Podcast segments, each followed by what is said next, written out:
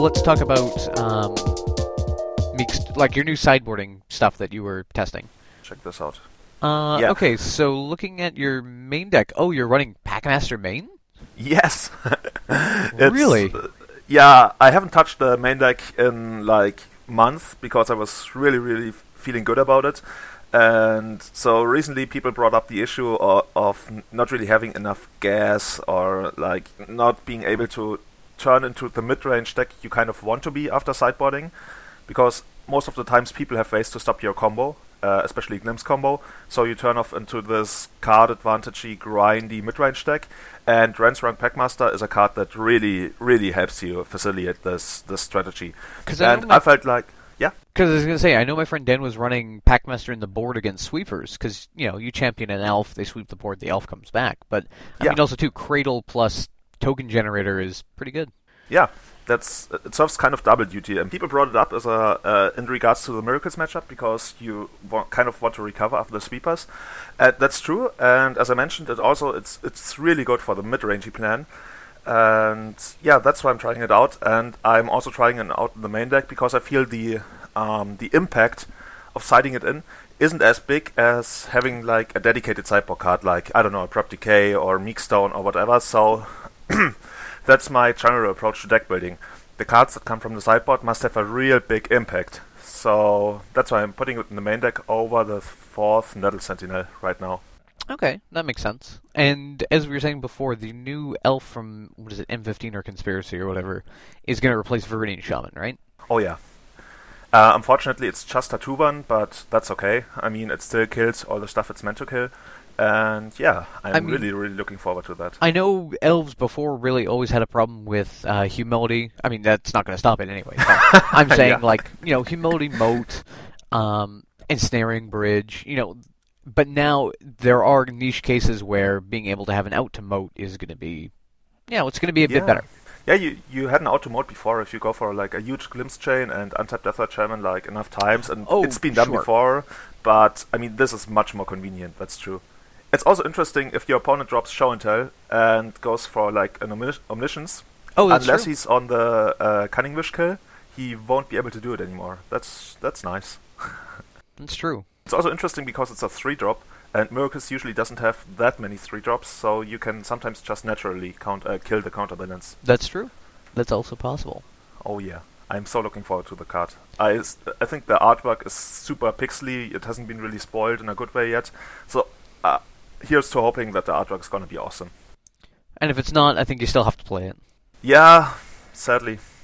so, looking at your sideboard now, it is three Abrupt Decay, two Bitter Blossom, two Cabal Therapy, one Choke, two Meekstone, one Natural Order, one Progenitus, one Sylvan Library, and two Surgical Extractions. So, Bitter Blossom, is that just for the Miracles matchup? Or.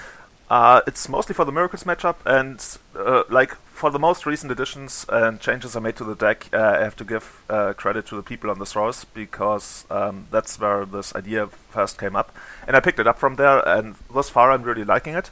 I tried out Bitter Blossom like in three or four dailies, and I could never draw it. So obviously, it's not a good card. It's a terrible Okay. card. yeah, you, I, I can never draw it. But actually, once I start drawing it, started drawing it, um, it felt pretty good. And I even sided it in against uh, Canadian Threshold on the play. I felt on the draw it, it was too slow, but on the play it felt really good because you just trade one for one, one for one, one for one, and it even dodges rough tumble. So unless you're forced to double block a Delver and then get blown out by a removal spell, you kind of get to control the board at a certain point. So that's why I'm liking it on the play against against Rock Delver. And So, I guess you get to, like, chump block Tarmogoyfs until you can build up? Or is that. yeah, yeah, it's kind of like a Tarmogoyf that only attacks for one. That's fair. Interesting. I also noticed that it is a tribal enchantment, so it nicely buffs my Tarmogoyfs as well when I kill it. it hasn't come up yet, but yeah, that's true. Uh, Cabal Therapy. Sorry, go ahead. I wish it was a tribal enchantment elf, so you would probably be able to Oh, bounce God. it with symbiote. Imagine if it created green tokens, so you could just be like, make a token natural order, get you.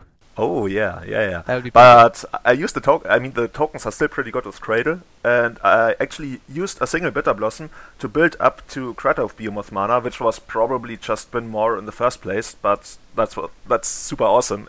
So I like that. That is pretty cool, I gotta say. Uh, I Yeah. think I think it's a really good idea. yeah, it's Uh, also like against the matchups where you just wanna drop drop a single threat and then focus more on on disrupting your opponent with uh, decays and and shamans and whatever. So you just drop it. I could see myself boarding it in against like some kind of stacks variant because it also like disables some of their youth threats by by reducing their power down to one kind of Mhm. and it's also a win condition so thus far I'm liking it. I hope I'm gonna pick up some foil copies anytime soon. And then you'll nut yourself for however many dollars they are now. I don't even know. I think they're like 40 euros, Oh, that's not too bad. maybe 50. Uh, the Cabal therapies, old tech, choke, fine. Meekstone is a very new addition. Yeah, Meekstone uh, was kind of like a concession to the Magic Online metagame, where you have a lot of miracles and recently also a lot of Delver-based decks. And I've always said the best sideboard card against elves is Cage, and the best main deck card against elves is Delver. And I really hate it when my opponent goes first turn Delver because it puts so much pressure on you. You get to control the ground, that's no problem, but there's nothing I really like for the air.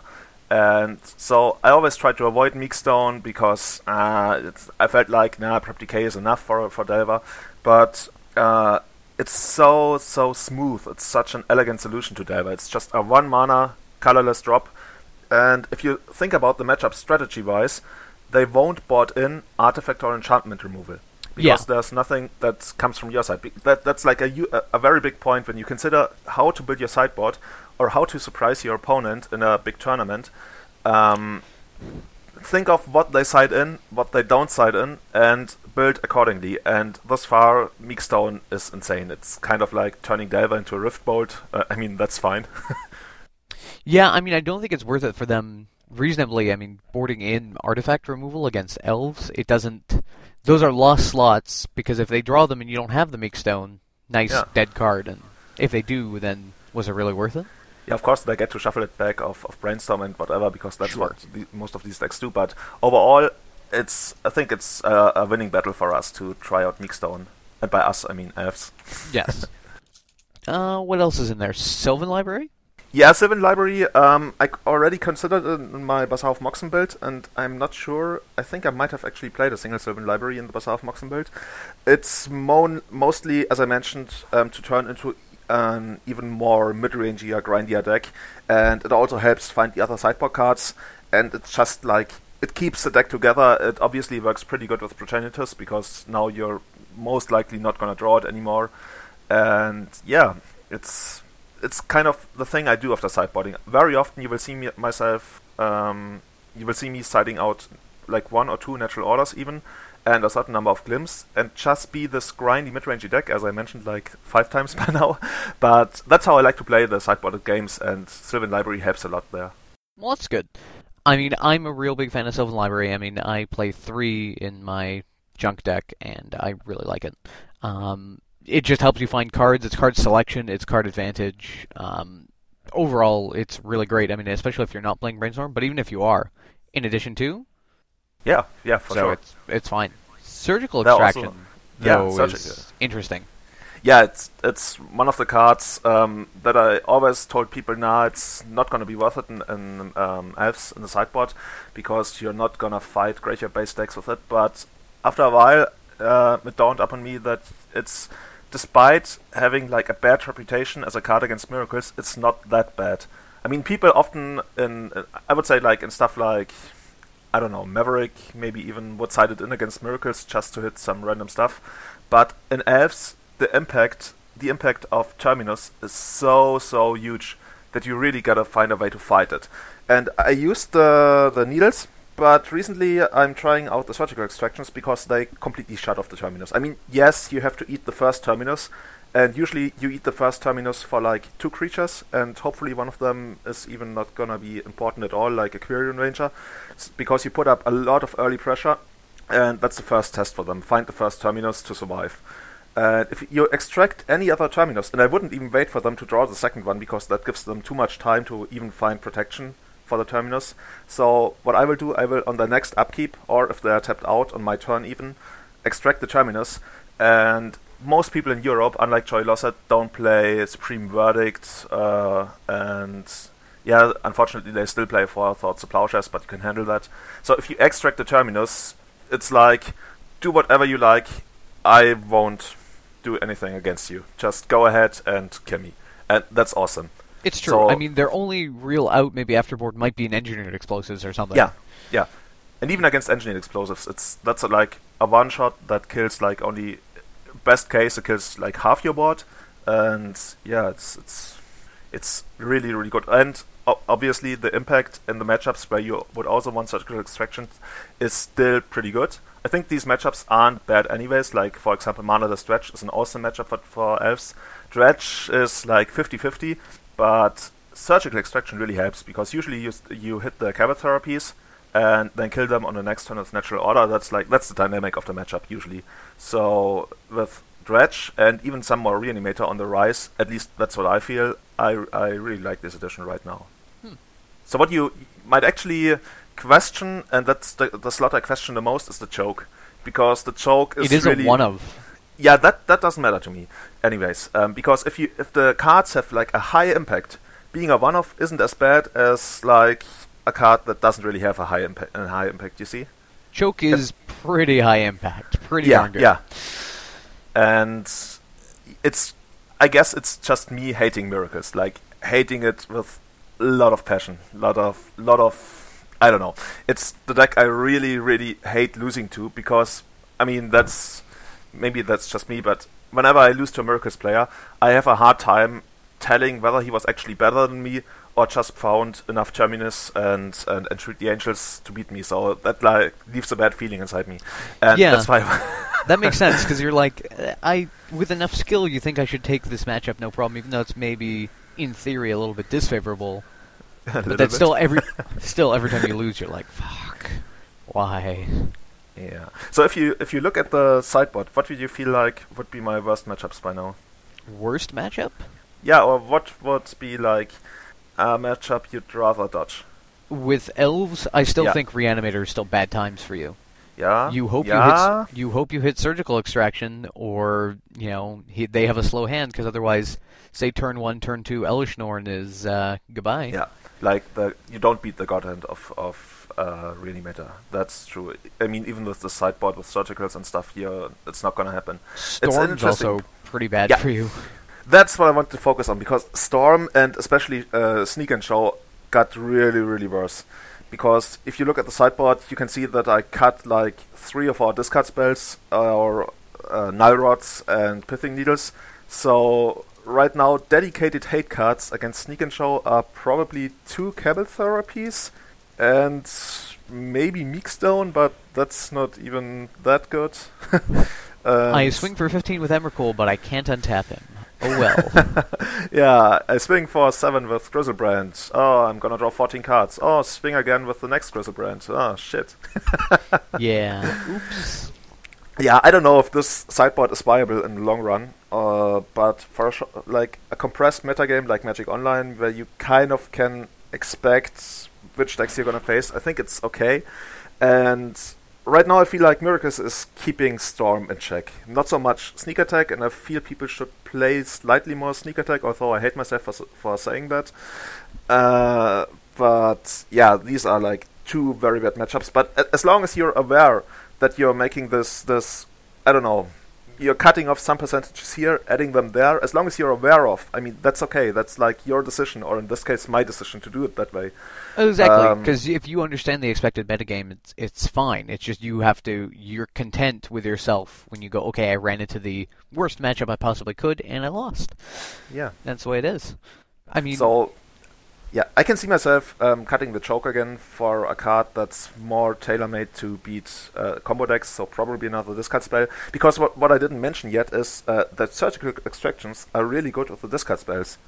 That's another point. Um, you can kind of s- dictate the, the complete pace of the game. If you, if you uh, surgical extraction, for example, let's say the the show and tells, you know the only way they're gonna beat you is sneak attack. The other way around, if you surgical extraction the sneak attacks, which I would ra- much rather do, you know they're only gonna get there by the means of show and tell.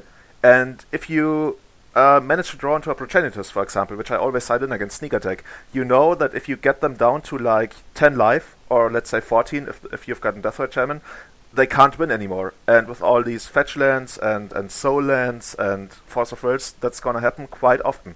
And that's what I really like. It gives another strategical aspect to your deck. I knew I know that I was playing uh, Surgical Extraction, mm, I guess about a year ago, uh, just to have the you know Thoughtseize Surgical Extraction. I mean, there's definitely really cool plays. I mean, as even as we saw with uh, Koby playing Delver, like you know they brainstorm in response to something, you know, hiding cards, and then use Surgical Extraction to make them shuffle. And there's a lot of really cool plays you can do with Surgical and. Did, uh, did I mention? Yeah, for sure. Did I mention um, the? Did we talk about the GP Rostov side event? No, I, I don't in think. previous cast. Didn't we? Maybe. Because uh, I made an interesting play with surgical extraction, extraction that actually won me the game. well, let's hear it. Okay, so um, GP Warsaw side event. Uh, we're playing six rounds. I'm up 4-0, and in the semi to last round, we are three elves players on the top two tables, and so I have to play the mirror twice. Oh, no, no. uh, and spoiler, I unfortunately lost the mirror twice, so I didn't win this side event. Would have been the fourth GP side event in a row for me to win. But uh, the interesting part comes in round four, not in round five and six. That's just a mirror match. That's not interesting, especially for Fs. So in round four, I'm playing um, against this guy from Germany. I know him, and he's on Storm. I win game one. I'm not exa- exactly sure what he's playing because game one he presented uh, Volcanic Island, Tropical Island, Ponder, Brainstorm, which kind of makes me feel like he's playing Rock, but he, he didn't play any other spells, so maybe he was like a Storm deck with Tropical Island in the main deck and he just couldn't find a UC or whatever. So I'm kind of leaning towards Storm because that's what I could see him playing anyways. Uh, he wins the second game. Uh, turns out he is on Storm. And now the third game. I have him down to, I believe it's 5 life. In my hand, I've got Swan Song. Back then, I was still playing it, or like, let's say, trying it out. And Surgical Extraction, and an active Deathrite Shaman. So, uh, let me remember. Um, in this situation, it's pretty clear the only way he's able to win is either natural tendrils or past in flames. But since I got uh, the active Deathrite Shaman, I've got means to prevent it, even though you can still wi- win through an active Deathrite Shaman if you like hit the right cards. So what Yeah. he does is he does some pondering, some some mana mana generating. he plays a discard spell. So at this point, I, I'm like, okay, he's probably gonna take the Swan Song, so I'm not gonna surgical extract here anyways, and wait for a better opportunity. And if he takes the surgical, I still got the counter spell, so yeah, I let it resolve. He takes the Swan Song, and so he's quite surprised to see the surgical in my hand at that point. And he thinks about it for like one or two minutes, and then makes some very interesting, weird plays. And uh, I'm not gonna spoil what's gonna happen now because uh, it's kind of interesting, and, and I felt really, really good about my decisions afterwards. So, his ha- his land, um, his graveyard is seven cards, including two copies of Gitaxian Probe that he had cast earlier. He's got an Lotus Petal in play, and he's tapping out to play Cabal Ritual. So, we've got several lines we could have here. Like, for example, we could eat anything in his graveyard um, to get him off threshold, but then he just sacrifices Lotus Petal and has threshold again. So we're gonna not gonna use Deathrite Shaman. But what we could do is use the surgical extraction and extract the probes. Because at that point he would be down to five cards, and even the, the Lotus Petal makes it only six. So yeah, so turn him off. Interesting. yeah, that's interesting, but I would have to pay two life. And against the Storm deck, paying two life for Surgical is like paying four life because you also add one to the Storm count. So I'm thinking about it, and I just let it resolve because since he's on five life and I've got five points of attackers next turn anyways, I'm feeling like yeah, Ad Nauseam is not gonna get there, and anything else he has, I don't mind. Let him cast whatever he wants. Um, I don't I don't want to deny him the mana when all I'm concerned about is the graveyard. So it resolves. He uses the mana to cast top and looks in the top. So he looks at it for like let's say a minute, felt like an eternity to me, and then looks me in the eyes and says, "Draw with the top." Ah, what do you do? uh, draw with top. You probably try to surgical just to get the uh, the shuffle. Yeah, that's that's like what I mean. A lot of people would do, and maybe it would be right in a lot of situations. But in this situation, I felt like no, I really shouldn't do it because Maybe yeah, he looked you in the eye to like, I need a new card. um, no. Um, what I was thinking again is the only way is he's gonna beat me either using the graveyard or natural tendrils.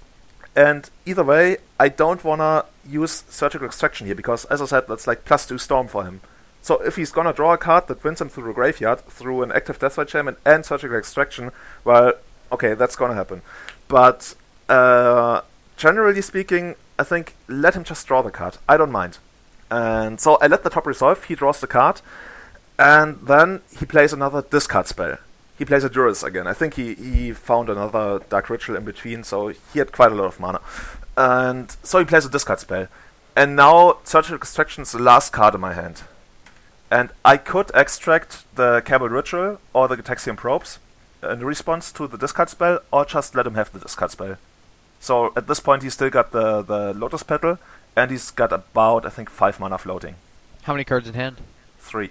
Hmm. Including the one he drew from the top, but that could have been the Duress anyways. Hmm. It's a hard call. Yeah, it's it's a super hard call. That's uh, and I think there's it's very hard to say which one's the right play. And uh, fortunately, I made the right play. I just I thought about it for like two minutes, I believe, because it was the, it was going to be the final turn of the game, and we both know this. It came down to this, so the Duress or, or was it a, a Thoughtseize? I don't even know. It was on the table, and I'm thinking about it, thinking about it, and then I just put my surgical to the table, and I'm like, okay, you're gonna take this, and he's he just extends the hand and says, okay, you win. Maybe he needed the one more storm. two, yeah, he needed the one more storm and the two life I would have to pay to surgical, and. Any, everything he did the entire turn, he had, he had tendrils in hand already, and everything he did was dedicated to getting me, like trapping me into surgicaling. Uh, like when he played the Cabal Ritual, he wanted me to surgical the probes. I didn't do it. When he drew off the top, he wanted me to surgical again. I didn't do it. When he played the discard spell, he wanted me to use my surgical in response. I didn't do it again. I, I declined three good opportunities to use surgical extraction, and that won me the game and the match. And that felt so awesome because that's exactly how, how I pu- imagined it in my head to happen. Like, I, I told him, You've got tendrils in hand, right? And he, he just flashes the tendrils, and yeah. That's a pretty good call. I don't Oh. think you'd be oh. wrong 100% to surgical, though. I don't think you would have been strictly incorrect. Yeah, I mean, it's all just a game of numbers. There's Yeah. no 100% call. It's like, I don't know, even it's like a 70 30 or 60 40 call or whatever, um, there are definitely going to be situations where it's right. And given the, the signals he sent, by the way he played the game earlier, you can. You kind of have to make a decision. And for me, I decided, yeah, he's going to win through a graveyard or natural tendrils. And that's the two scenarios. And uh, against neither scenario, using the surgical would have been good. So, yeah. I just remember the moment the the surgical extraction went to the bin and he extended his hand, and that was awesome. That's pretty great. Oh yeah. Um, Unfortunately, I won. Uh, I lost against elves two times afterwards, but yeah, that's a mirror match. you just gotta run more Golgari Charm. Dun-dun-dun. oh yeah. I don't even know what would be really good in a mirror. Like a card that you could actually play, like seriously put in your sideboard, n- and and still look in the mirror and look in the mirror, like literally speaking. Well, just splash white for Zealous Persecution, and you'll be good to go. Oh yeah, and then you probably still lose. so I think we want to just quickly go through the Star City Games results for the last couple Yeah. of weeks. Okay, so I mean, looking at the uh, the Open in Knoxville, Blue Red Delver for first, Painted Stone for second, Awful Four Color Deathblade for third. uh, Miracles. So none of these are particularly interesting, except the fact that you have two painter decks in the top eight, which is you know it's a pretty good percentage. I mean, it seems like all of them are now running the Strawberry Shortcake red white version. I think Yeah, it- yeah, yeah. I That's think what he did at GP Paris. yeah, I think it is the better version in my opinion. But what really caught me is there is a lonely Stoneblade deck. Josh Hand plays sixth with a kind of a I mean it's Dead Guy Ale. Um but updated. So I mean two revokers, Dark Con- Yeah, I don't like the Shriekmaw. That's interesting. Is there any way to abuse the rogue, like sacrificing it at instant speed? No. no, I don't think so. I just think um I just think it's value and it's a three two fear Okay. So I mean, if you need it to be, it's a removal spell, and if not, it's it's a three-two. Still, Moon Cavalier is obviously insane. Um, Oh. Put a Sword of Fire and Ice on Stillmoon, and you're just ridiculous. protection from everything but elves. Correct. but it's got flying. Swords if it wants GT. Lingering Souls, very good. I mean, Liliana, discard my own Lingering Souls, flashback Lingering Souls, attach an equipment, kill you. Uh, harassing Planeswalkers, overrun the board. Uh, the sideboard seems pretty standard. I would probably play more Perish.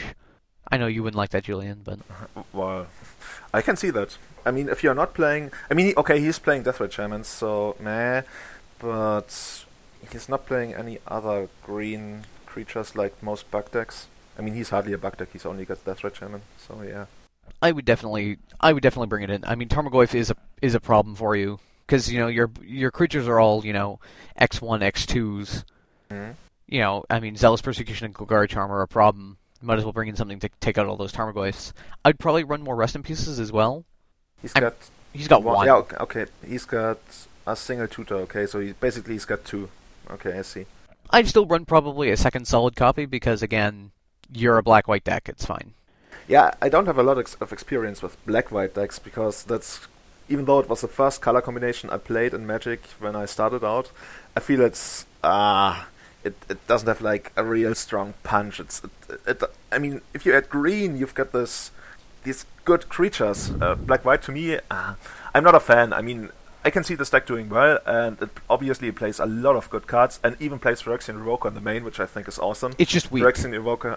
Yeah, it's weak. Yeah, that's what I mean. Um, I mean, even though yeah, Lingering Souls is a good card, to me it's still like I don't want to bash that deck. Uh, I mean, it's it's it did well, and it seems like it's not lo- like not a bad deck overall. It it wouldn't just be like my kind of deck. I agree. I, am not the gu- kind of guy who likes to cast uh, Sorcery Speed Vindicates. yeah, I'm not a huge fan of the Vindicates, but I mean, you don't have anything else in those colors, so it's like, what Yeah, else are you gonna true. do? Yeah. Um, so I just wanted to quickly then move on to Somerset, which we saw Koby place 15th uh, Yeah. with Maverick. So we built this deck. I mean, some Koby, some me. Uh, basically, a couple nights before he left. Oh yeah, you told me. yeah. And we were just like, oh, how many of this do we want? Ah, I'll just jam more. And so basically, the strategy was Deathrite Shamans, lots of them, and just jam a lot of Qasali Pridemages against equipment. and it worked out. And he wanted to play Dark Depths, and Yeah. Sigarda in the main is a good card. Uh, I pushed for two Sylvan Library and got it. Great, good job. And he's playing Sorin, Lord of Innistrad, in the board against Miracles. So you produce a lot of tokens. Uh, you're also very good in the mid-range matchups because you can buff all your guys, or you just ultimate and steal planeswalkers or creatures. So you can still Jace if you need to. Did he have ultimate I at don't. any point? I don't think he did at any point, which is unfortunate. But Dark Maverick is nice because he gets Bojuka Bog, he gets Thoughtseize, and Sorin, Lord of Innistrad, and Zealous Persecution. He said Zealous Persecution was really good all day. Remember, he's playing like ton of little creatures. If he needs to alpha, Yeah, Seem- yeah. seems fine. Zealous, Zealous Persecution is awesome. It's like one of the main reasons to play the deck, and or not this deck, but generally to play to play black and white in the first place. So maybe we could even add it to the deck we previously discussed. I think. Oh, he had two copies. Okay, He did. in the sideboard. Yeah. I think if I were actually playing that black white deck, I might even play a copy or two main because considering you run Lingering Souls, you could swing for eight. I would definitely. I would like to cut a copy of the Vindicates for at least one Zealous Persecution in the main. I mean, it's always so going to be handy. another almost interesting always. deck that we saw and uh, recently yeah, at he even Somerset a sideboard slot, so was that 12 post, played by Jeremiah Rudolph, who I think is Rockwell on the source. Yeah, I, I, he's pretty well known for playing Yeah. 12 post at least. Yeah, so the list can be seen on Star City Games, but I don't know. I kind like the the list seems okay. I'm like just wondering if it inclusion could be better. I like the inclusion of Moment's Peace. I don't know if it's good enough for 12 post, maybe it is. I also consider it for elves, and I think it's an awesome card. It's uh, against the decks where it's good. It's a double time walk. Like imagine using it against elves. You get to disable the initial pump of of the Craterhoof Behemoth, and then even for the second one, but chances are it's gonna be eaten by Deathrite Shaman. But even just the one time fog, it's it's actually super interesting in a deck that has so much. I don't know how to call it, like leverage, like 12 post. If it gets to untap just one more turn again, I can see the card doing a lot of work. So I really you like the idea. Blow out your opponent because you can be like, oh, moment's peace on the lethal attack phase, excellent. Emrakul, take another turn, kill you. Yeah, yeah. Like, oof. So I like the Moment's Peace, but I was actually looking at uh, Sean's uh, 12 post list that he posted on the Pimp thread. Oh, let And look that up. He was actually running Trinket Mage, which was the biggest inclusion that I thought was really interesting. Because Trinket Mage grabs Top, Pithing Needle, Candle, Expedition Map, grabs all these cards. Yeah, I, I know that Charmaya. Oh, oh, here it is. I see. Uh, Charmaya used to run that as- well. I don't know why he actually dropped it because I think it's really, really good. And 3 mana is not much for this deck. Um, what else did he Well, run? for the early game, it's like the early turns develop quite the same as a usual deck because the the huge uh, mana boost actually just kicks in once you get the second post. So like on turn four, maybe if you want to use colored mana. But Mm. I think yeah, Trinket Mage is, is quite good here. Also, too, uh, Sean's deck is running Green Sun's Zenith because being able to Green Sun's Zenith for, you know, Primeval Titan is pretty good. You don't care about. You just want ways to find Primeval Titan. There's one card I don't know. Is, is that actually in the deck? Crozen uh, in German. He's got the German verse, version. Krosan Wayfarer. Oh, Wayfarer. So what does it do? Uh, for He puts a, it puts a land uh, from your hand into play. Oh, it's like a one-time exploration. Yeah. Kind of. That's interesting So- because it's instant speed. yeah. So you could always put in like attack phase, and you're just like, oh, Glacial Chasm. Uh huh. So why is it better than crop rotation? Maybe it's just crop rotation number five. No, I don't see any. Oh, no, here it is. I see. Okay, so kind of crop rotation number five without the tutoring. Yeah. He's also playing Cyclonic Rift, which is also, I guess, that's replacing Moment's Peace, just to like, oh, bounce your board. Yeah, I mean, that's such a dominant strategy in the late game. Uh, It's uh, incredibly strong. I mean, you always have to balance off your early game and your late game, and you can't just play all these late game bombs. But I love seeing new cards and see how people do with it. So just shake up the meta game in a way. I mean, the deck isn't big enough to actually shake up the meta game, but uh, somebody's got to start, I guess. Well, I mean, the deck is not only expensive to build, uh, it's probably really hard to play well. Oh yeah. um, and also, too, Wasteland just mucks this deck pretty hard. I mean, any sort of. I mean, I've played against this deck, and if you run Scavenging Ooze, it's also it's pretty good too. Just like destroy something, suck it up, get rid of it. Uh, Abrupt Decay is actually really good too, because hitting Expedition Map before they can pop it off, or their Candle, or Yeah, in the early game, yeah. But I mean, no, I mean, I'm not even going to talk about Blood Moon. That's not even. Uh, uh, the main reason this deck runs Pithing Needle is Wasteland, actually. So Yep. that's why it's got three copies in the main deck. Because otherwise, if all these comes into play tapped lands that you're highly dependent on, would be pr- quite a, quite problematic, I guess. Suffice to say, I think uh, Jeremiah Rudolph is probably one of the better 12 post players in North America. So, I mean, I'm not I'm not surprised to see him do so well. But I- I think the reason why you're not seeing so many people put up numbers with this deck is just hard to play, cost, and Yeah, yeah, well. and it's quite like a quite different deck from what we usually see in Legacy. But for now, especially now, it should be really, really good. I mean, it kind of demolishes miracles. I, I played 12 post once at the Bazaar of Moxen last year, and honestly, I just borrowed it from a friend and played it.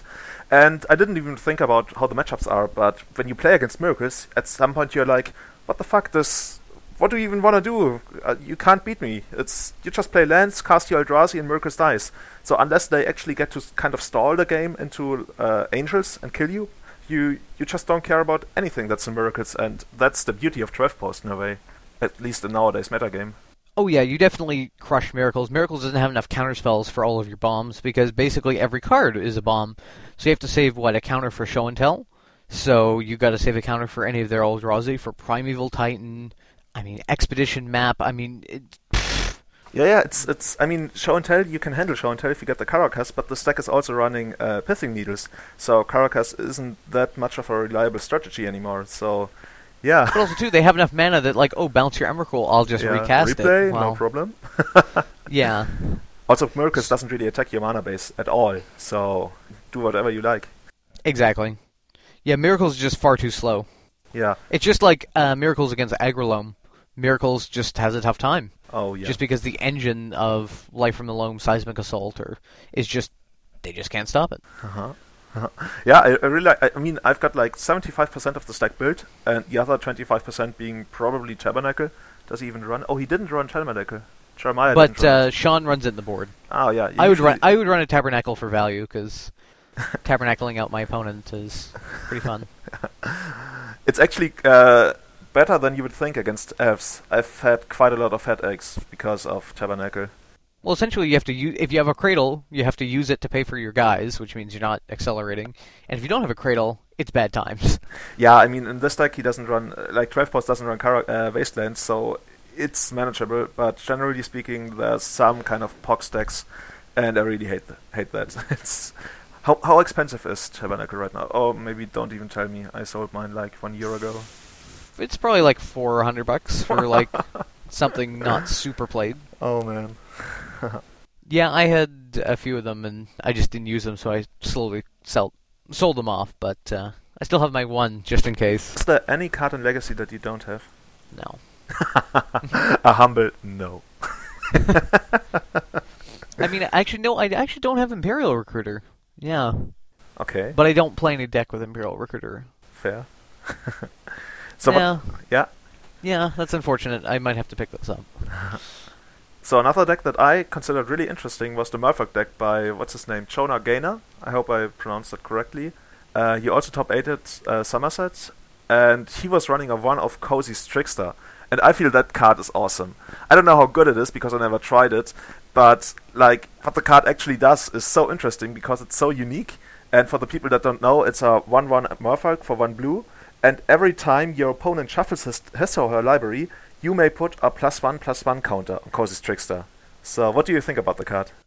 Well, I think it's actually pretty good. I actually have a funny story from a Star City Games. Oh, go ahead. Uh, so before the tournament, this was maybe a year or two ago. Uh, somebody's asking me, "Hey, I need a card.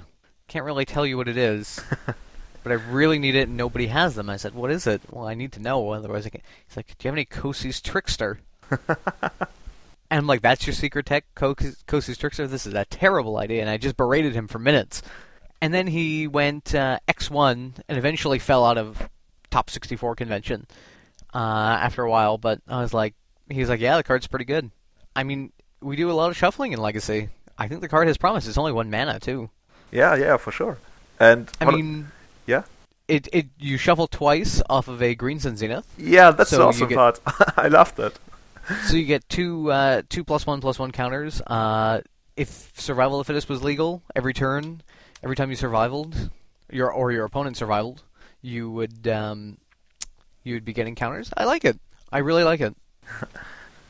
Yeah, I mean that's like an interaction I think a lot of people might miss on the first try because the way Crimson Sunset is worded, you actually um, get out the creature, then shuffle your library, and then shuffle Green Sun Sunset back into your library. So it actually shuffles twice. So that's one of the more trickier interactions you can see. But looking at the rest of the list, I mean, Cursecatcher is pretty normal. Lord of Atlantis, Master, uh, Phantasmal Image. Uh, you're seeing more and more copies of Phantasmal Image being played. Obviously, just because you just copy True-Name Nemesis and go to town, which is also a legitimate strategy if you're playing against True-Name Nemesis, as we've talked about this before. Phantasmal Image, get your own. Seems good. Yeah, Phantasmal Images got so much utility, especially with Aether Vial. Oh, true. I mean, just just being able to copy another Lord, or who knows, a cozy Trickster, perhaps. Yeah, unfortunately you can't use it in response to the Senate. Oh, actually you can. Right, you can because the Senate hasn't resolved yet. so you could do that. I don't know. I, I like I like the list. It's pretty standard. Four Aether Vial, four Daze, four Force of Will, two Spell Pierce, no Standstill. Kind of makes me a little sad, but Standstill has kind of fallen out of favor. There's so much removal that can happen before you get down Standstill. But yeah, I don't know. lo- yeah, there's a lot of stuff that can go wrong, especially with abrupt decay in response to your standstill, and suddenly, uh, I don't know, you You're don't have behind your other again. vial, and it's kind of eh, and you don't have wastelands anymore. I mean, that's one of the other big changes. Holy Uh, shit! I didn't even notice that. Yeah, I, I've re- I um, encountered it on Magic Online quite a few times now that Merfolk just dropped Wasteland in favor of more Cavern of Souls. Because let's be honest, the mana base is really bad. It's probably the worst uh, monocolored mana base in all of Legacy. And imagine cutting four more islands for four more Wastelands, and now you've got like eight islands and four Cavern of Souls uh, that don't really cast Spell Pierce, don't return for Daze, uh, don't cast your sideboard cards like reliably. It's That's true. I can see it, and especially with True. Nine Nemesis putting uh, uh, lifting the curve slightly. Actually, I think they cut the reach so the curve should remain. yeah, it looks like they cut the retreat. Yeah, Huh. I do like the sideboard though. I mean, the first one that really comes out at me is the Chalice of the Void. Oh, and we even saw that in the main deck. I think like one or two weeks ago. It's was it at Sunset? Yeah, somebody well? somebody was somebody was playing it in the main deck, which is really interesting. I'm like, what is the concession for that? I mean, what are the? I mean, playing in main deck seems pretty deep. Yeah, I'm not 100% sure why you would play it in the main deck, but having played Merfolk myself, actually the combo matchup isn't as good as you would want it to be. I mean, like for hard counters, you usually only have Force of Will, like at least in the main deck. So people have been experimenting it, like when I was deeper into Merfolk, like two or three years back with Chalice of the Void, but it never really caught on. So I was quite surprised to see it make a comeback. And these days, it's almost seems like the standard to at least have it in the sideboard. Yeah, I'm wondering if uh, if Merfolk players are just seeing, excuse me, if Merfolk players are just seeing, or this player was expecting more combo at Somerset, or or kind of what the what the deal was, because we haven't seen a lot of Storm combo kind of showing up in the top eight. Yeah, yeah, huh. I'm, But- I- I'm actually, uh, I don't know why, why you would really want it right now, because Storm Combo, at least in my experience, is at an all-time low right now. Oh. I mean, I mean that's why you've changed your sideboard. Yeah, yeah. I'm not 100% committed to leaving it this way because it's really soft to combo, but right now I'm, I really like it, honestly. One of the cards that I really like is actually the Back to Basics, uh, because there's a gentleman who came up and won my mocks away from me at a tournament that I hosted, and he was playing Esper Deathbl- well, Esper Stoneblade or Esper Control with two Back to Basics main, and card blew out some opponents. I mean, a lot of people aren't expecting it; they just tap out at will and uh, get this dropped on them, and Yeah, it's, It's a good card. It hasn't been present in Legacy for, for quite a while, and it's slowly making a comeback. I've even seen it in like one or two Miracles list in, in the main deck. Uh, these are more dedicated back to basic lists, of course, but yeah, the card keeps creeping back, and I think it's it's like good for the metagame because right now people are really really big on their non-basics and people g- actually give shit for, for playing basics. So if you play like I think Jean Marie still plays two basic lands in his shardless backlist, and we had him on like in one of the previous podcasts, and people aren't convinced of these basic lands, and they're like, "Come on, you're playing a three-color deck, just play all non-basic," and yeah, these are the people that get punished by Exactly. cards like Back to Basics. Usually, or Blood Moon. yeah, or Blood Moon, because there's there's like a trade-off. Um, usually you're you end up better if you play more non-basics because a single wasteland isn't gonna cut you off of any colors unless you play if you play basics. A single uh, wasteland on one of your duels might actually cut you off of a color. But like this permanent general hate, like Back to Basics or Blood Moon, preys on those people that that are like, yeah, I'm just gonna play all ba- all non-basics, so I'm actually safer against wasteland than I would be otherwise. But now this comes back, and yeah, it's quite interesting what's gonna happen. But I mean, I think people also do underestimate the double wasteland play. I mean, with a lot of the blue decks having access to Ponder and Brainstorm, I have to also reasonably expect my opponent could possibly run a runner one turn after the other, wasteland, wasteland. I mean, it happened last night. I was contemplating. I had a double Deathrite Shaman hand with a fetch land Yeah. uh, that fetched. It was a Verdant Catacombs, and my hand was, you know, there was some white, a lot of green, some black. So I could have gone for Bayou Yeah, but I didn't. I, I went for basic forest, and, and, my like opponent. elf.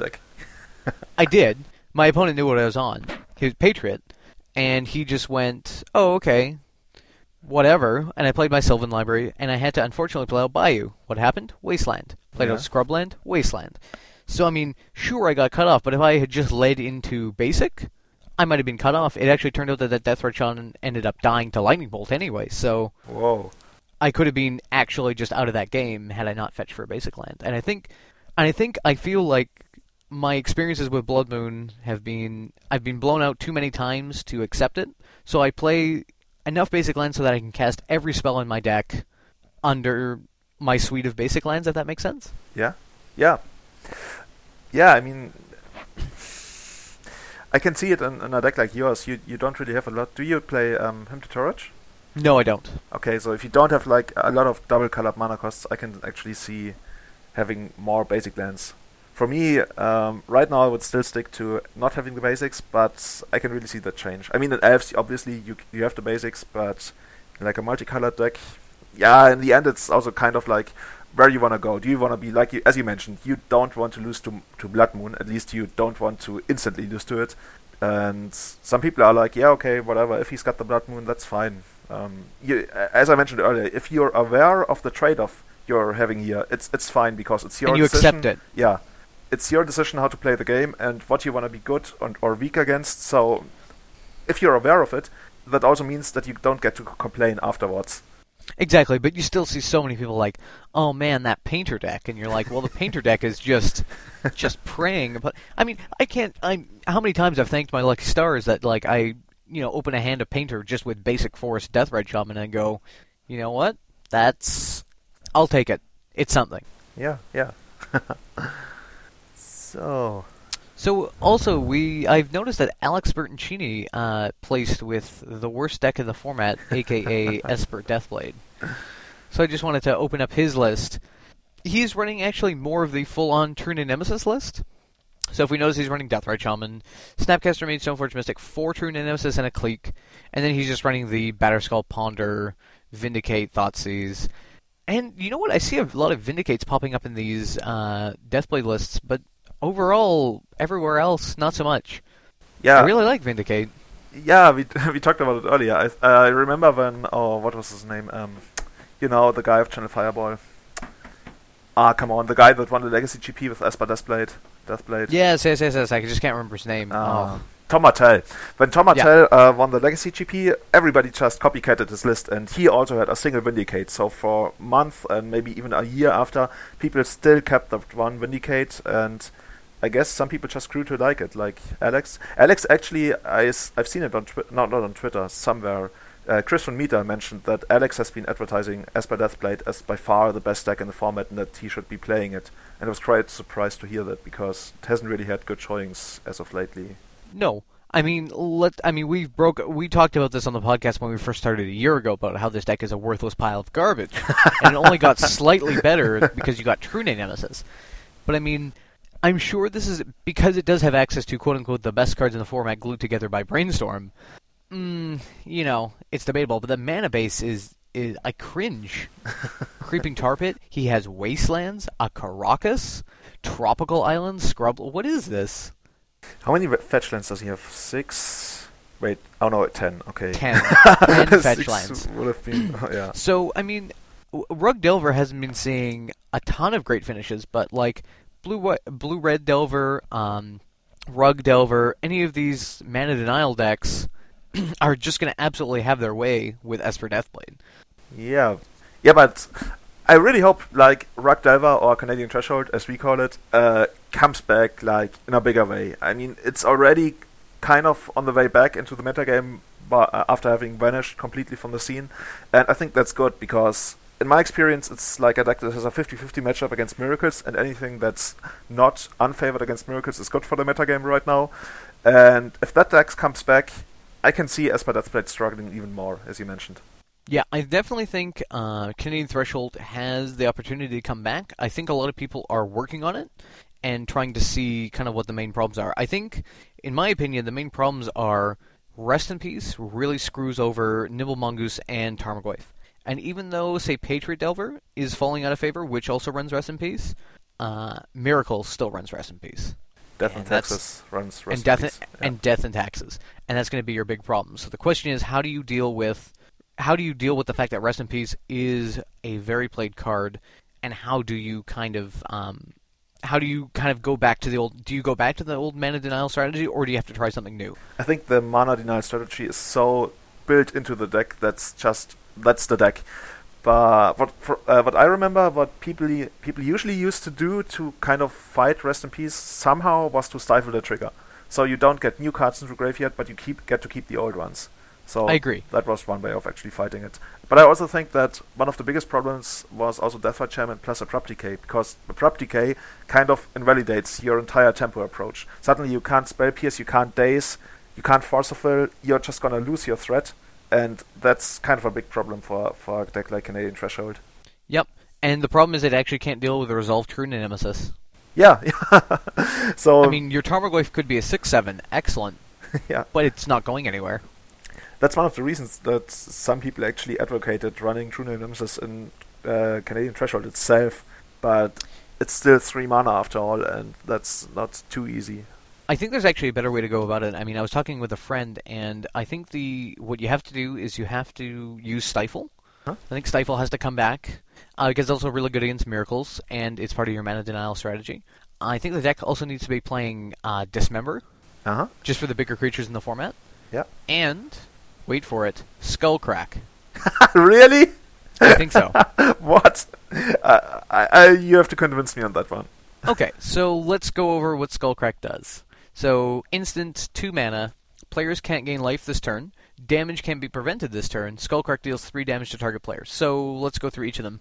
Players can't gain life this turn. A lot of the problem that this deck has against, like, say, equipment based decks, like, say, Patriot Delver, is the Batterskull Gap, is what I like to call it.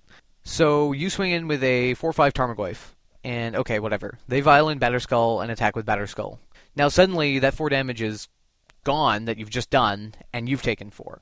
So every time Batterskull connects, either on an attack or a block, it's it's an eight life swing. Do you know what I mean? Yeah, I, I know where you're going. So you're slowly like I mean the deck is trying to use lightning bolts and you know maybe forked bolt and you know Delver of Secrets to try to get you from 20 to 0 as fast as it can. But any sort of life-linking creature, especially something with like a big butt like Batterskull, A invalidates Nimble Mongoose, B stalls up Tarmogoyf on the board, and you're suddenly not doing those 5 to 6 points of damage that you should be every turn. Skullcrack allows you to, oh, they're making a critical attack or block. Okay, cool. Skullcrack. You deal 3 damage to them, so you get your bolt effect. They don't gain the life, and it can't be prevented.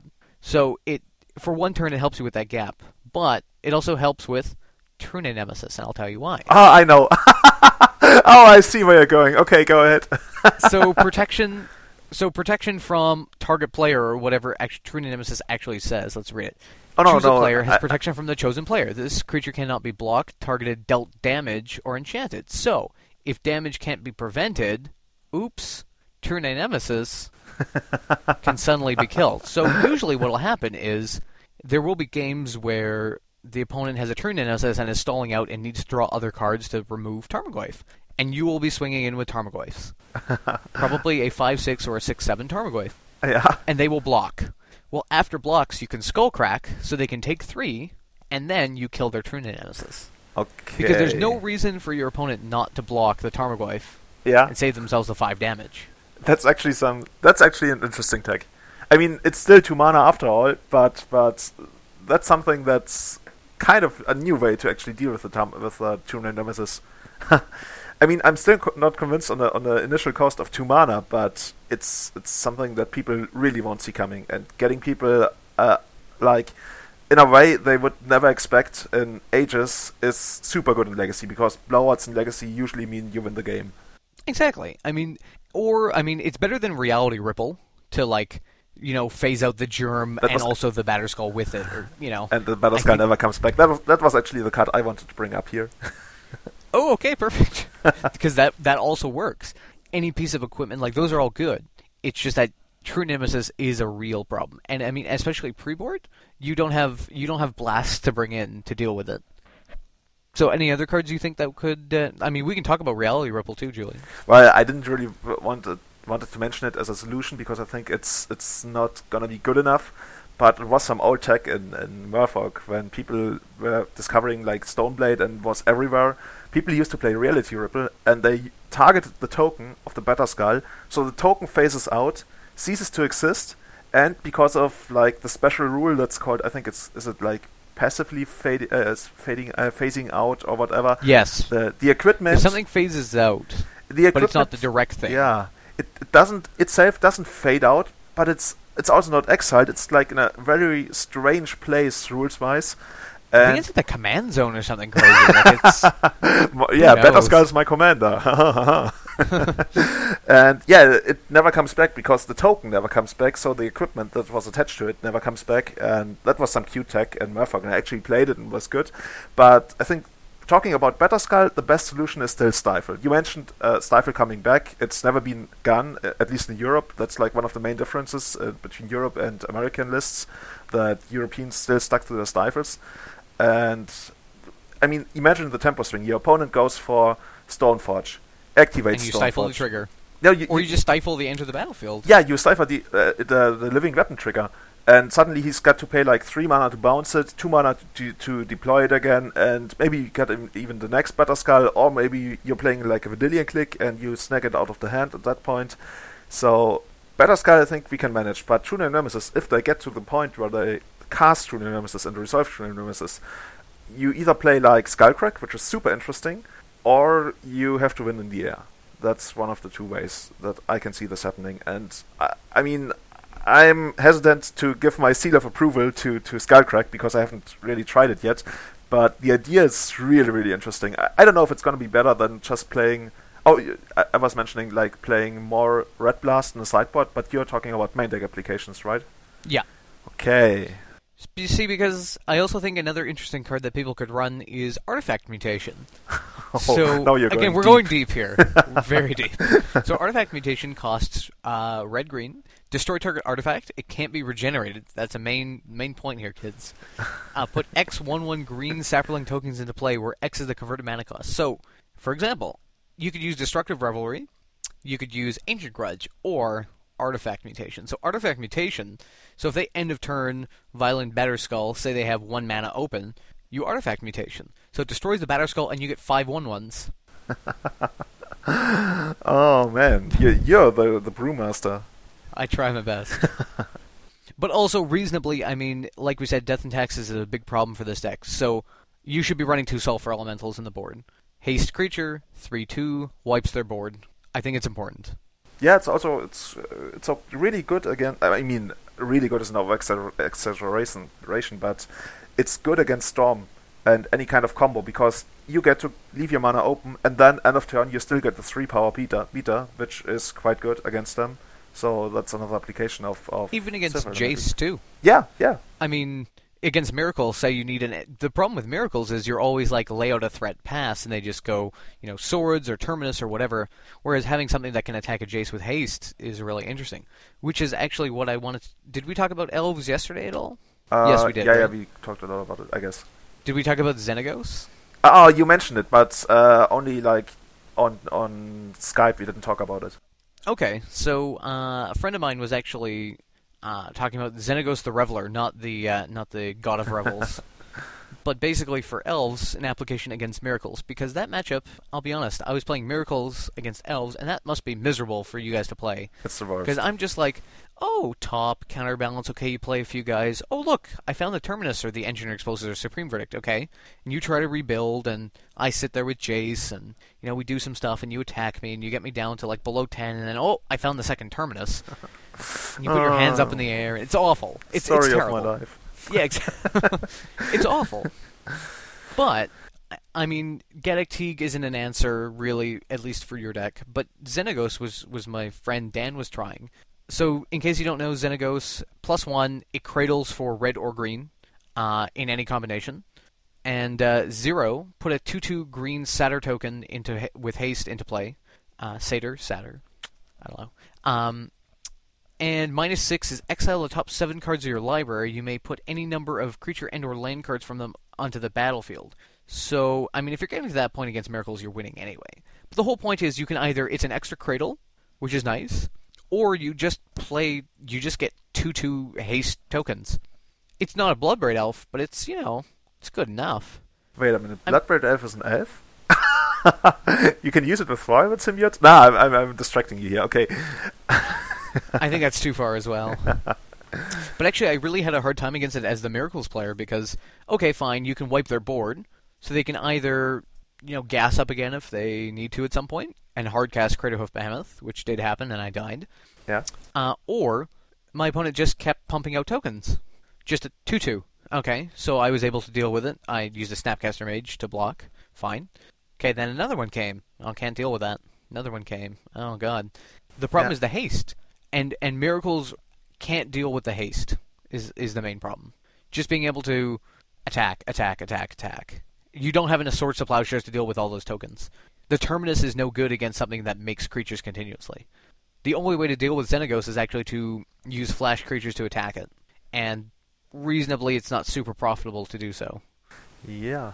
Yeah, you. I mean, people have talked about it like very, very little. I think some weeks ago when we were discussing um, the application of Planeswalkers against Miracles in the Elf threat on the source, and I, I kind of I think I was too f- focused on the Garruk plan because Garruk, Garruk basically does the same. It's also like a super cradle with a plus one, like Garruk Wildspeaker, and also produces tokens, but Garruk produces tokens for a minus ability, so you have to stop at some point and rebuild. Whereas Xenagos has tokens for zero and they have sp- uh, uh, haste, so that's quite interesting. And right now I've got Bitterblossom, in that slot, but I can really see myself trying Xenagos. And I really have to try it like against Miracles because that should be super super awesome tech. I mean, that's I mean, and that's I think the specific matchup you wanted. In reasonably, I don't think you actually wanted against much else. I mean, unless there's some sort of like crazy bug landstill toxic deluge kind of deck that would that may be sure. But I mean, you wouldn't want this in a mid-range match. But it's a very specific kind of anti-miracles card. Yeah. But I think that that's where you want your sideboard slots to be is very powerful, specific answers. Yeah, that's like the main the, the philosophy behind my sideboard to to have a, as high of an impact as possible. And Xenagos is pretty high impact, at least against miracles. Overall, I, I think I still like the Bitterblossoms quite a bit, although they can be uh, abrupt decayed against certain decks.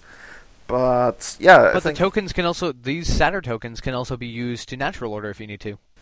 uh, okay, That is, it does, hey, that is that is reasonable, and they don't die to Golgari Charm, right? oh that that's like a big point. You've got me there, I guess. So maybe something to consider. Because Miracles, guys, in case you didn't know, Miracles is super weak to anything that's not a creature. really, really weak. Like artifacts and enchantments and planeswalkers. They actually don't have any removal for that. Yeah, Miracles usually has like I don't know two engineered explosives that I can put on two, sometimes three. So if you got anything above that, and chances are against a lot of uh, against a lot of decks, you won't even see engineered explosives after sideboarding. Well, that's pretty good. Yeah, I mean, um, like we're saying, Xenagos, Liliana, Sylvan Library. I mean, all of these cards, Null Rod, all of these cards are insanely good. So people, play more planeswalkers, please, please, please, please. Save your local elf guy. Play more elf planeswalkers. Pretty much. Uh, now, did we talk about a zoo list yet? That I saw online that I thought was really interesting. Like actual zoo, Like- zoo, like like fast Naya zoo. Zoo, Naya Zoo, like 2011. It's coming back. what? So I was playing on Cockatrice the other day, and there was an Italian gentleman or lady, I actually don't know. Uh, I uh, they were playing a zoo list. Now, long story short, I won, so hooray for me. Well done. but I really liked their list.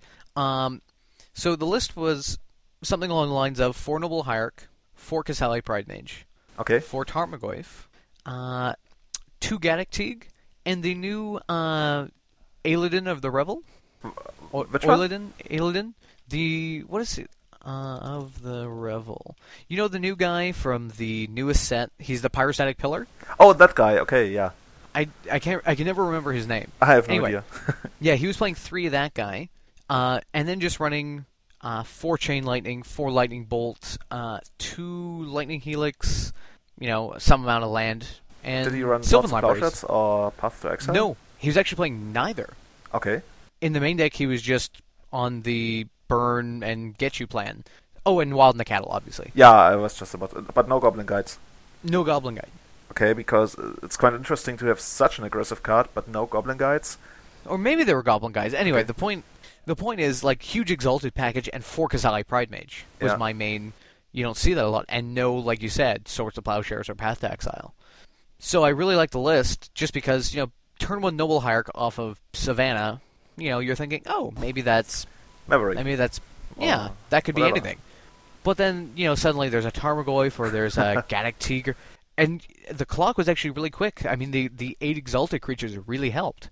I mean being able to go you know turn one, uh, guy turn two oh exalted oh your Qasali Pridemage is swinging for four now oh.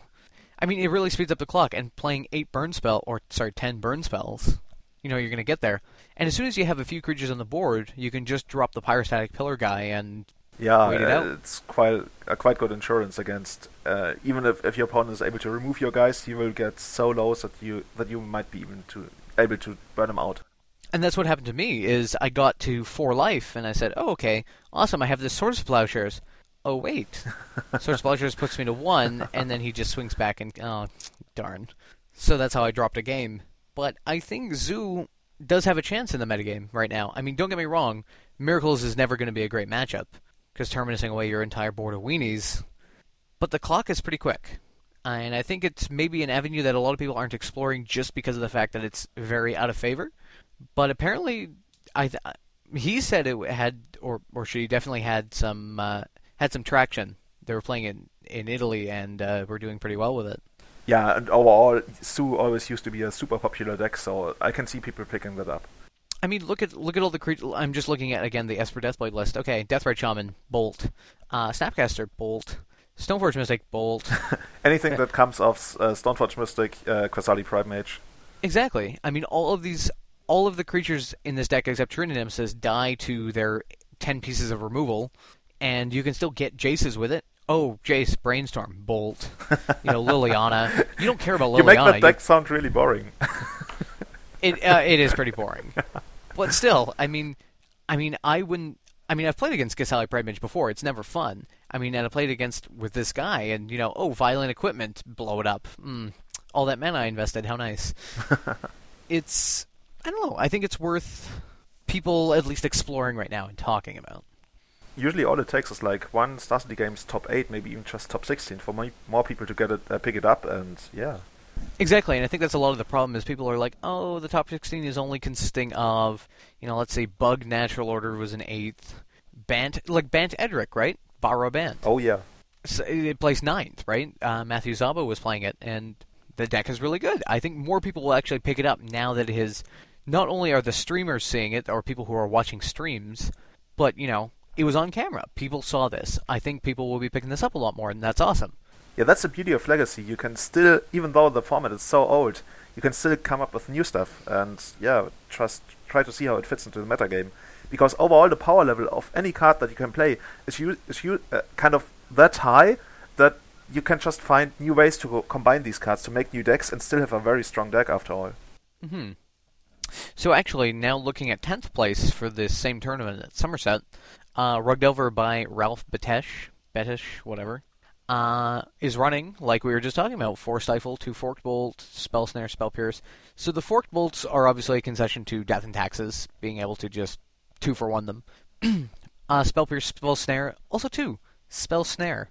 I'm seeing it. I'm seeing a lot more play. And what do you think? What? It's it. Spell snare is increasing in popularity. I think it's really good. Uh, Spell Snare is, is, a super strong card. I mean, it's the, kind of the definition of tempo. You you spend one mana to counter the two drop. So you've been ahead probably before. Now you're ahead even further, and you made a good trade.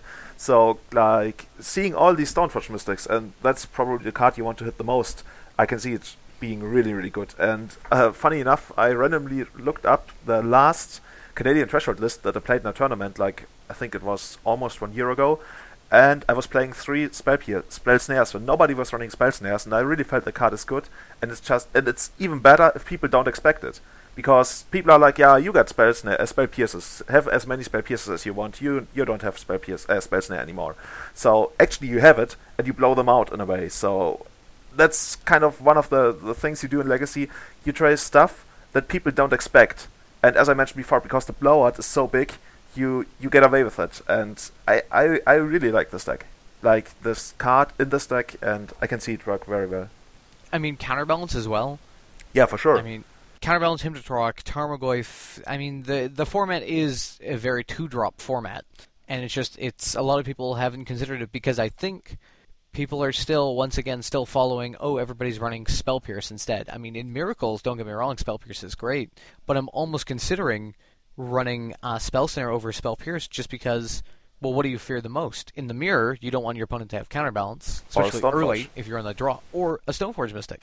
So it's worth trying out, guys. You could always do another episode on community building. We've got our first real legacy tournament coming up, but some guys are worried about how to wean people off proxies over time. We're at about 20 people now. It's an immediate concern. It's not an immediate concern, but we don't want to have 20 proxy tournaments indefinitely. Also, someone in my shoes has stuff to build Maverick. Just about every iteration, but that's it. I don't have enough spare duels to matter. I don't have stuff that would be used outside of Maverick. That said, what's a cheap solo deck that I can build that I can lend out and fill my staples out a little better? Tall order, I know, but a discussion of such decks would be really helpful. So that's his uh, that's the statement. So how about an episode? Well, that's a whole episode. We're not doing that. Yeah. Community building. So how do we? uh, so I guess that's a good thing. How do you wean people off of proxies? Uh, the usual way to do it is to get them to real tournaments. That's kind of what I did because I was studying in like one of the smaller cities of Germany, only like 50,000 people in there, and people were like playing Legacy super casually. And so I took some of these people, like the most competitive ones, uh, or at least that kind of showed a spark of competitiveness, and I took them to Munich, and we started playing in real legacy tournaments there. And obviously, you had to have real cards, so I lent out some cards. Some people just borrowed some cards from somebody else, and they kind of liked it. So they started playing more and actually getting real cards, and so that's the way we kind of tra- transitioned from this super super casual group into like a semi-casual group that played some competitive legacy, and that was okay. So for, for me, it's always the step to take them to a bigger tournament, uh, maybe even a GP or SCG if it's around, and show them what can be done. Like for me, the first time I went to a GP, it was overwhelming. It was so awesome to see all these these popular faces and the guys that you only saw on the internet, and actually see them in front of you and play. And if you did somehow somehow quite well, you might even get to play them and and it was crazy. It was really crazy. And if you take people that are used to just playing casually to like a real tournament, as I said, um, it's really gonna help like kind of the, the the competitive spirits, and that's how you get uh, um, how you get rid of proxy tournaments at some point. I agree. I think you have to create excitement. I think that's the major thing. Because if you create incite, excitement, you create kind of an impetus for the person to want to get these cards. I think loaning out cards is helpful, uh, if you want to take them to bigger tournaments. But eventually, you'll either get the group who will either put up and buy their own cards, or the group that'll just try to run out the Boros for as long as possible and not spend any money. And that does happen. I mean, it's also quite possible that a person in a community actually can't afford to get into Legacy, but still enjoy, excuse me, still enjoys playing. And I think there are definitely people who 100% will never buy in, who will just be people who will borrow decks, and that can be fine. It's just it's not ideal for actual community growth because they'll move on to another format once you stop lending them a deck, or they'll just move on to another person to leech off of. So, I think the question is making sure people get excited. So, like like you said, Julian, taking people to big tournaments and getting them fired up about Legacy and hosting regular tournaments that are sanctioned. I think I think in a way going down the road of proxy tournaments is good for testing. Like maybe say every two weeks you have a proxy tournament, so somebody can bring a deck just to try. And usually that's what we do. Is you know every couple of weeks we have one where I'm gonna proxy up some crazy deck on a bunch of basic lands, and I'll just run it just for fun, just to see if it's worth even throwing together. But I think with the advent of like Cockatrice, Workstation, and Magic Online, that's not really almost needed anymore you can always test on your own free time when you have an hour and you can just dick around online with fake cards. You might as well, when you're going to a real tournament with real people, and you might as well have that experience with real cards as well. So get people excited, get them to want to buy cards, and use cards as prizes in tournaments that they're in. Because with cash prizes, some people will just go, oh, I'll just spend this on rent, food, whatever. They have an underground sea, maybe they're more interested in building out the rest of that deck or collection. Yeah, that for sure. If you if you give out like that's kind of the the legacy community in my place got really big because we had this awesome shop and you could always win each week you had duels, fetch lands, forces, later on chases, everything up for grabs. And that's the way a lot of people just slightly built their pool. They didn't build the entire pool that way, but it got them started and was something to look for. Like to look forward. If you did well in this tournament, if you top 8 you, won, you won another card. And that card stayed in your binder or maybe even got got into your deck and it didn't get lost like like money uh, as you mentioned just spent on rent or whatever. So you kind of build your your kind of your bond with the format. You get even deeper into it. And I think actually a better way to do it is what we're going to be starting now is also having prizes for people who don't top 8 and I don't mean you need to take 50% of your prize pool and move it to the bottom half of the standings but providing an incentive for a person to stay in the tournament and play is good. So, for example, if you had a random draw for anyone that didn't top eight and they got a fetch land, it feels good to the random player who, you know, maybe this is their first tournament. Maybe they haven't done well in the past. That you know what? They, as long as they entered the tournament, they had the chance to win a Marsh Flats, and maybe that's enough for them. Maybe they can trade that towards something they need, or not. But hopefully, it's a little bit more helpful than just getting totally blown out. And taking, say, forty to fifty dollars out of the top eight is is nothing. I mean, generally in a tournament that's say over thirty people at you know thirty dollars a piece, what's forty dollars? It's not that much. Yeah, it's like one and a half pers- person more or less, give or take. Exactly. So taking that and just being able to pass it on to to a random person who maybe doesn't do very well because either they don't have the cards or don't know the format will again help to provide incentive to those people to keep going. Yeah, I think that's uh, quite a big point of community building at that here. You got to make sure all the people who are new to it don't get totally knocked out. I mean, yesterday we had a gentleman uh, walk into the store who had never played, hadn't played Magic in ten years, built a deck out of the cards in the chaff box, which basically we use for making proxies. Don't tell me he won. No, he t- he won one game. Okay. against Charlotte's Bog, which tells you how much of a crap heap that deck is. And it was a 105 card deck. but Go you know ahead. what? he was so excited that he won a game. Oh, he yeah. He was gonna. He thought he was gonna get totally blown out and just wouldn't win anything. He won Yeah. one game, Oh, and he was happier than a I pig in feel, shit. I feel so happy for the guy. Oh, I feel so happy. Because you know what? We showed him like I felt bad because I had to play him round one, and I'm like, unfortunately, this person is going to get a very, very cruel awakening as to what Legacy is all about and the Yeah, power level. yeah. And it's true. I'll be honest. I played back a little bit, which you know I will. Some people will not will not agree with. There was no chance that this person could have beaten me. I had no problem. I had no problem teaching him. You know, oh, you know, you haven't played Magic in a while. Okay, well, land first, then you know, do this, then you tap this. Okay, you know, this is a hybrid mana symbol on my card, and just kind of walking him through the stuff and you know, making sure he was comfortable.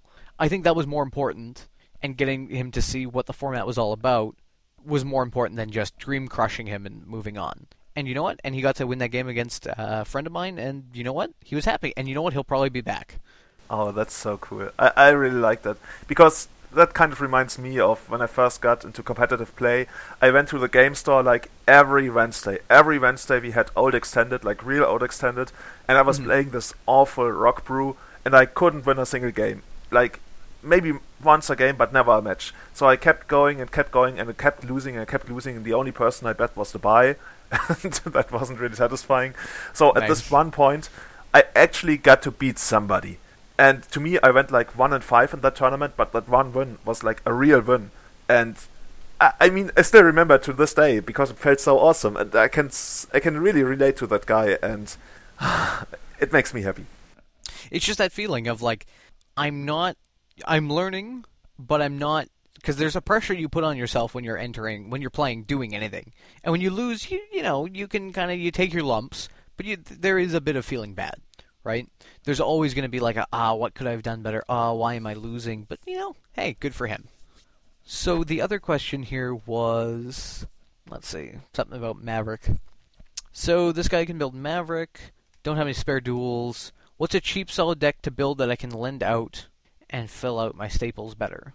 So what would be a good cheap deck to lend out with Mavericky type staples? Oh, I mean, you, there's always Merfolk, I guess.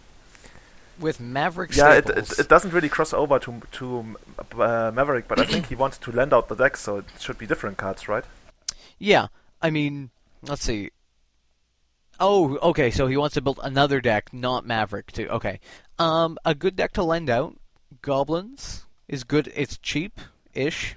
Uh, Dredge is actually quite cheap to build. Yeah, but that doesn't really build uh, your staples outside of Lion's Eye Diamond, I guess. True. Well, I mean, it depends on how much money you have too. Yeah, of course. But it, I think cheap. But there's no. That's the problem. Unfortunately, in Legacy, what is cheap? yeah, like, what is it? cheap what is is the usually definition talking of? about less than 1,000 euros. So, I mean, nowadays, I would say Death and Taxes a couple of years ago, but that's not really the case anymore. Yeah, Rishadan Port gets so high. I mean, you could play a budget version of some of these decks. You could play like budget elves. like all in elves, kind of, with Summoner's True. Pact and uh, yeah, maybe even El- Elf Spirit Guide. Somebody played that against me. I mean, it's quite all in, and you don't really get to grind the late game. But the kind of upside is money wise is that you don't run Deathrite Shamans because you don't run black, so you don't um, have fetchies, uh, fetch lands.